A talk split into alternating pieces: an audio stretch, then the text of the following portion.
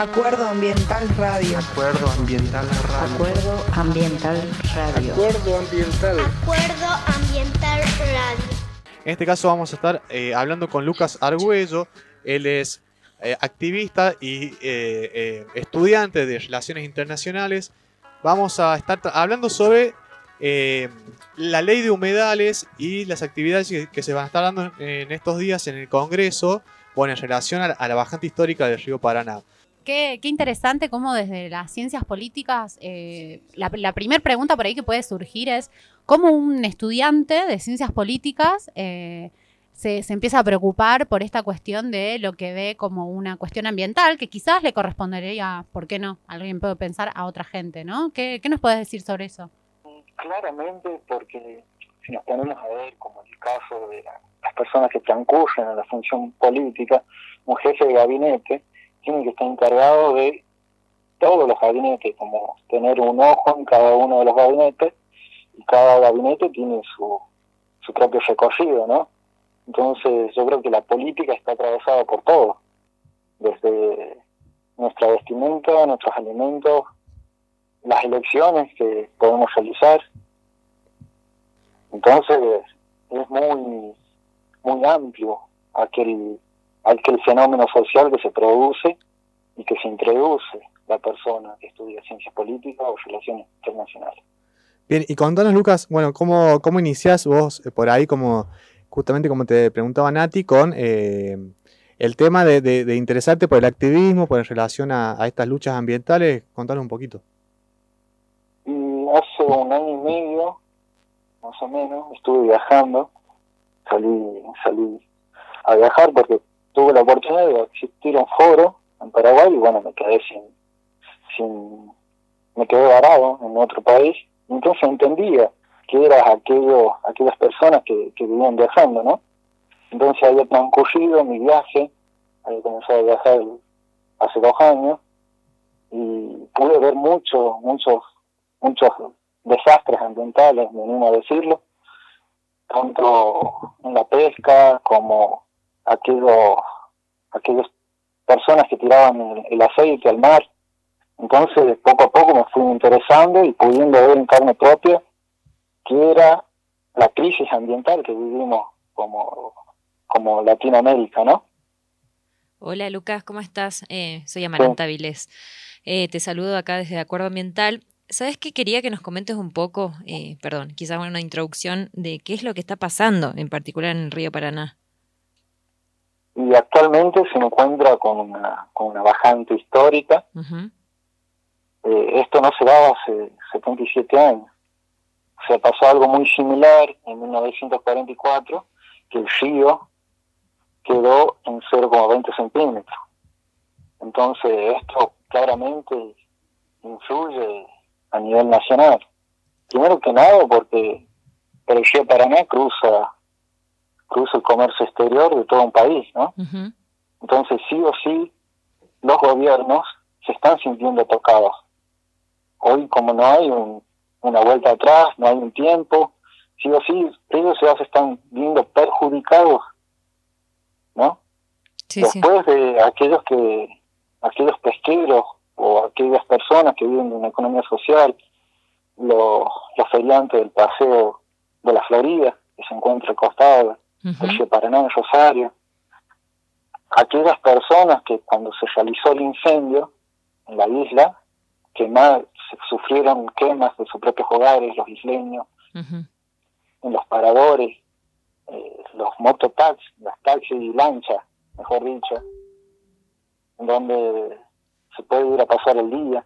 Entonces claramente en estos como, como tres niveles socioeconómicos diferentes se encuentra el sol del río muy muy cercano, ¿no? Mientras vos estabas hablando, bueno, yo te, te cuento, yo eh, soy nacida en Santa Fe, en la provincia de Santa Fe, en un lugar que se llama Galvez, eh, y, y me ha pasado ahora, mientras vos hablabas de todo lo que tiene que ver con la bajante del Paraná, de pensar también lo que ha sido en su momento la inundación del Paraná, y hoy tener esta bajante histórica, pienso cómo estamos tan relacionados, cómo la vida, ¿no? de, de esas comunidades está tan vinculada con el río, Eh, más allá, ¿no? De, de, por supuesto, de uno cuando va a pasear y, y va a, a pasar el día a la isla, sino de todas las actividades económicas y, y, y de sostén de la vida que se dan ahí en el río. Y más allá también de, de esta cuestión de, de, los, de los funcionarios tomando medidas en relación con la quema de las islas y también con lo que está pasando con el Paraná, eh, te queríamos preguntar qué, cómo está la población, digamos, de, de Rosario y, y, y de todo a lo largo del Paraná, de la costanera de, de, del Paraná, tanto del lado de Santa Fe como de Entre Ríos y Corrientes, seguramente deben estar también teniendo sus consecuencias, eh, organizando acciones, o de dónde, de dónde estás viendo vos que están viniendo las acciones eh, para, para mitigar un poco las consecuencias de esta situación. Claramente nace una sociabilidad en lo que es la costanera, nace una sociabilidad diferente y en, que, propiamente por, por lo que representa la salud para individualmente para todos, uh-huh. se, se vio perjudicada. Hay días que en la ciudad de Rosario, no, por el humo que generaba la quema de las islas, no, no se podía transitar, no se podía respirar. Bueno, ahora que se usa el barbijo, dentro de todo fue como más pasable, o pasó más desapercibido el dolor a, a las quemas, ¿no? Entonces, en esos puntos empezó a trabajar tanto autoconvocados en su momento y la multisectorial, organizando festivales, generando un banco de semillas, generando aquello que es la conciencia política, ¿no? Creo que eso tendríamos que reflexionar como sociedad y entender quiénes nos manejan y cómo nos manejan. En primera medida, eso eso es lo que, lo que está haciendo la multisectorial en su momento y, y hoy con mucha más fuerza, con mucho más tiempo transcurrido, eh, emprende lo que es esta travesía. La multisectorial es, eh, contanos un poquito, una red de organizaciones eh, que, que se empiezan a, a organizar, eh, digamos, para, para hacer frente primero, creo que a la cuestión de, de los agrotóxicos, ¿no? ¿O cómo, cómo fue eso y, y qué temas está tratando hoy la multisectorial? ¿Quiénes los componen? Y la componen como los amplios integrantes de, de la sociedad, donde cada uno cumple un rol social y económico diferente. Entonces, bueno, se armó como una parte, una comisión en su momento para organizar un festival de, de quienes iban a estar a cargo de los artistas invitados, quién sabía algo de compost, quién sabía algo de comunicaciones, y poco a poco, como fue algo autogestivo, ¿no? Como que tanta, tanta, no sé si bronca acumulada, pero tanta, tanta injusticia sería la palabra, acumulada lleva a motivaciones mucho más profundas. Entonces ahí nace la, la multisectorial, cortando el puente Rosario-Victoria por un periodo de, de siete meses, ¿no? Después, en el en diciembre y en noviembre, estar acampando en la plaza en la plaza del gobierno, que está en, ahí en Santa Fe, en Rosario, y tratando de, de, de llegar a aquello y tampoco sin poder interferir lo que es eh, el transcurso de los ciudadanos, ¿no? De que cada uno llegue a su trabajo a tiempo, sin, sin generar un malestar, ¿no? Sino tratando de captar el apoyo. Bien, eh, Lucas, en este caso te quería consultar en relación a lo que viene a ser eh, el, el día dieciocho de agosto, que se va a hacer, bueno, esta travesía a Congreso, hacia Congreso, que me cuente un poco, que le cuente a la audiencia de qué se trata esta travesía y, bueno, un poco sabemos que viene a, a, a, bueno, a replantear o a hacer mover lo que es esta, esta problemática de la bajante del río Paraná, pero a su vez también eh, defendiendo por ahí lo que viene a ser la ley de humedales, ¿no? Sí. Primero que nada, eh, trata de, de como examinar qué propuestas de ley hay. En el, primer, en el dos mil doce nace la Fundación Humedales, nace como un, como un simple escrito, y que en el dos mil trece se consigue una ley en la Cámara de Senado, se, se le dicta una, una aprobación y pasa a diputado y queda como... No, no, no tiene, no obtiene el mismo resultado. En el dos mil quince deja el estado parlamentario, ¿no? Y hoy se vuelve como en agenda, las quemas. Y la multisectorial viene, viene teniendo un, un largo camino y, y y pasaba esto, ¿no? De, de una sociabilidad, de ir a apagar el incendio en la isla, de subirse un kayak, de transcurrir y de saber que ese mismo río nos une casi a todas las provincias, ¿no? Porque si nos ponemos a ver desde los ríos más arriba, todos llegan como a su río principal, que en este caso sería el Paraná. Como en un gesto político eh, llegan hasta el Congreso, organizan una marcha. También a todas aquellas organizaciones que están hacia los costados, en San Nicolás, en Buenos Aires, en el Tigre, que brindan la solidaridad de, de alojar a, los, a aquellos que cuarenta kayakistas que, que van pasando por ahí, ¿no? Eh, se vería más como un, un gesto político que un gesto propiamente más en profundidad o de otro, de otro parámetro, ¿no? Perfecto. Bien, y, y bueno, en este caso está bueno lo que decíamos, nosotros veníamos replanteando y bueno, también de alguna forma acudiendo a, a este monitoreo legislativo ambiental para bueno, para ir viendo cuáles son las instancias y cuáles son los proyectos que se generaron en relación a, a bueno, a la ley de humedales, que sabemos que ya acá estoy justamente chequeando el monitoreo legislativo ambiental y veo que tiene ciento veintisiete días el tiempo de caducidad y bueno, como vos decías, no ha avanzado más que lo que es eh, diputados, pareciera, o sea, no la, la ley ha quedado como un poco estancada en ese aspecto.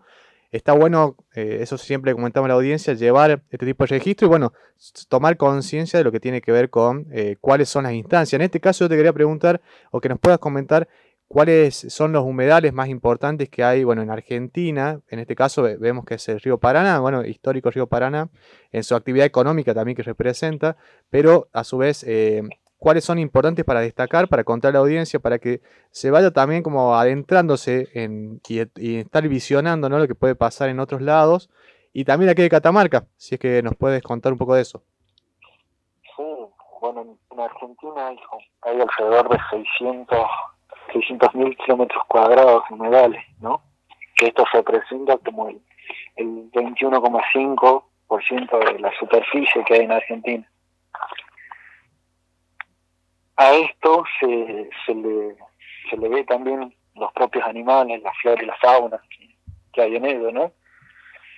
Esto también representa, los humedales, el veintisiete por ciento de la reserva de agua dulce que hay. Y acá en, en, en Argentina, primero siempre me planteaba, ¿no? Yo como catamarqueño transcurriendo eh, justamente esto de estar acampando y, y de discutir qué eran las leyes y cómo, cómo nosotros la veíamos como, como ciudadanos comunes y qué necesitábamos, ¿no? Eh, no se tomaban en consideración los humedales andinos. Claro. Y tampoco no se toma en consideración la penalización, porque se dio el caso que encontraron maquinarias en los humedales mientras se hacían los incendios, incendios intencionales claramente, porque se manejan varias hipótesis de un, del acuerdo porcino, de proyectos inmobiliarios, también de un problema jurisdiccional entre Victoria y entre Rosario. Ninguno de los dos se hace cargo para poner ya sea sus bomberos voluntarios y nada de eso. Y yo decía, hay como una delgada línea entre los que nos sirven y los que no nos sirven, ¿no? Porque creo que mucha gente, o la mirada que puede tener alguien en la ciudad, que el agua, el agua que se encuentra en los humedales andinos, Eh, como que no, no no se registra, ¿no? Y además que queda en una zona de difícil acceso o de poco de poco tránsito. Claro, en este caso hablamos de, de humedales de, de, en Antofagasta de las Sierras, aquí en... Sí, en exactamente. Sí. De difícil acceso, ¿no?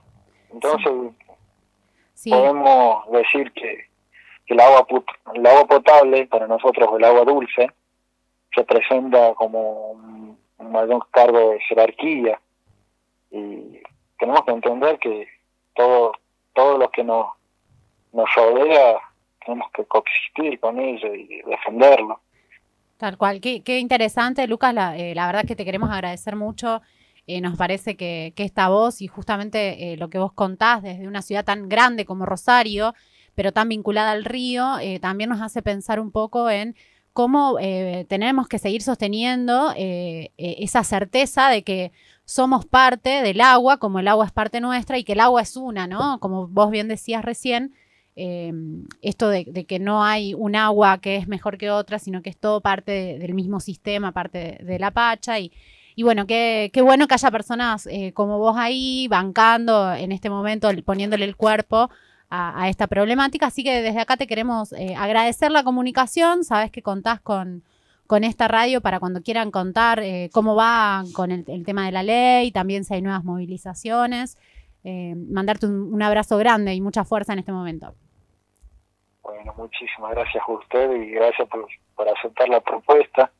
Feliz por, por poder compartir un pensamiento y un, un propósito de vida, ¿no? Bueno, un abrazo grande. Muchísimas gracias. Nos vemos. Gracias, Lucas.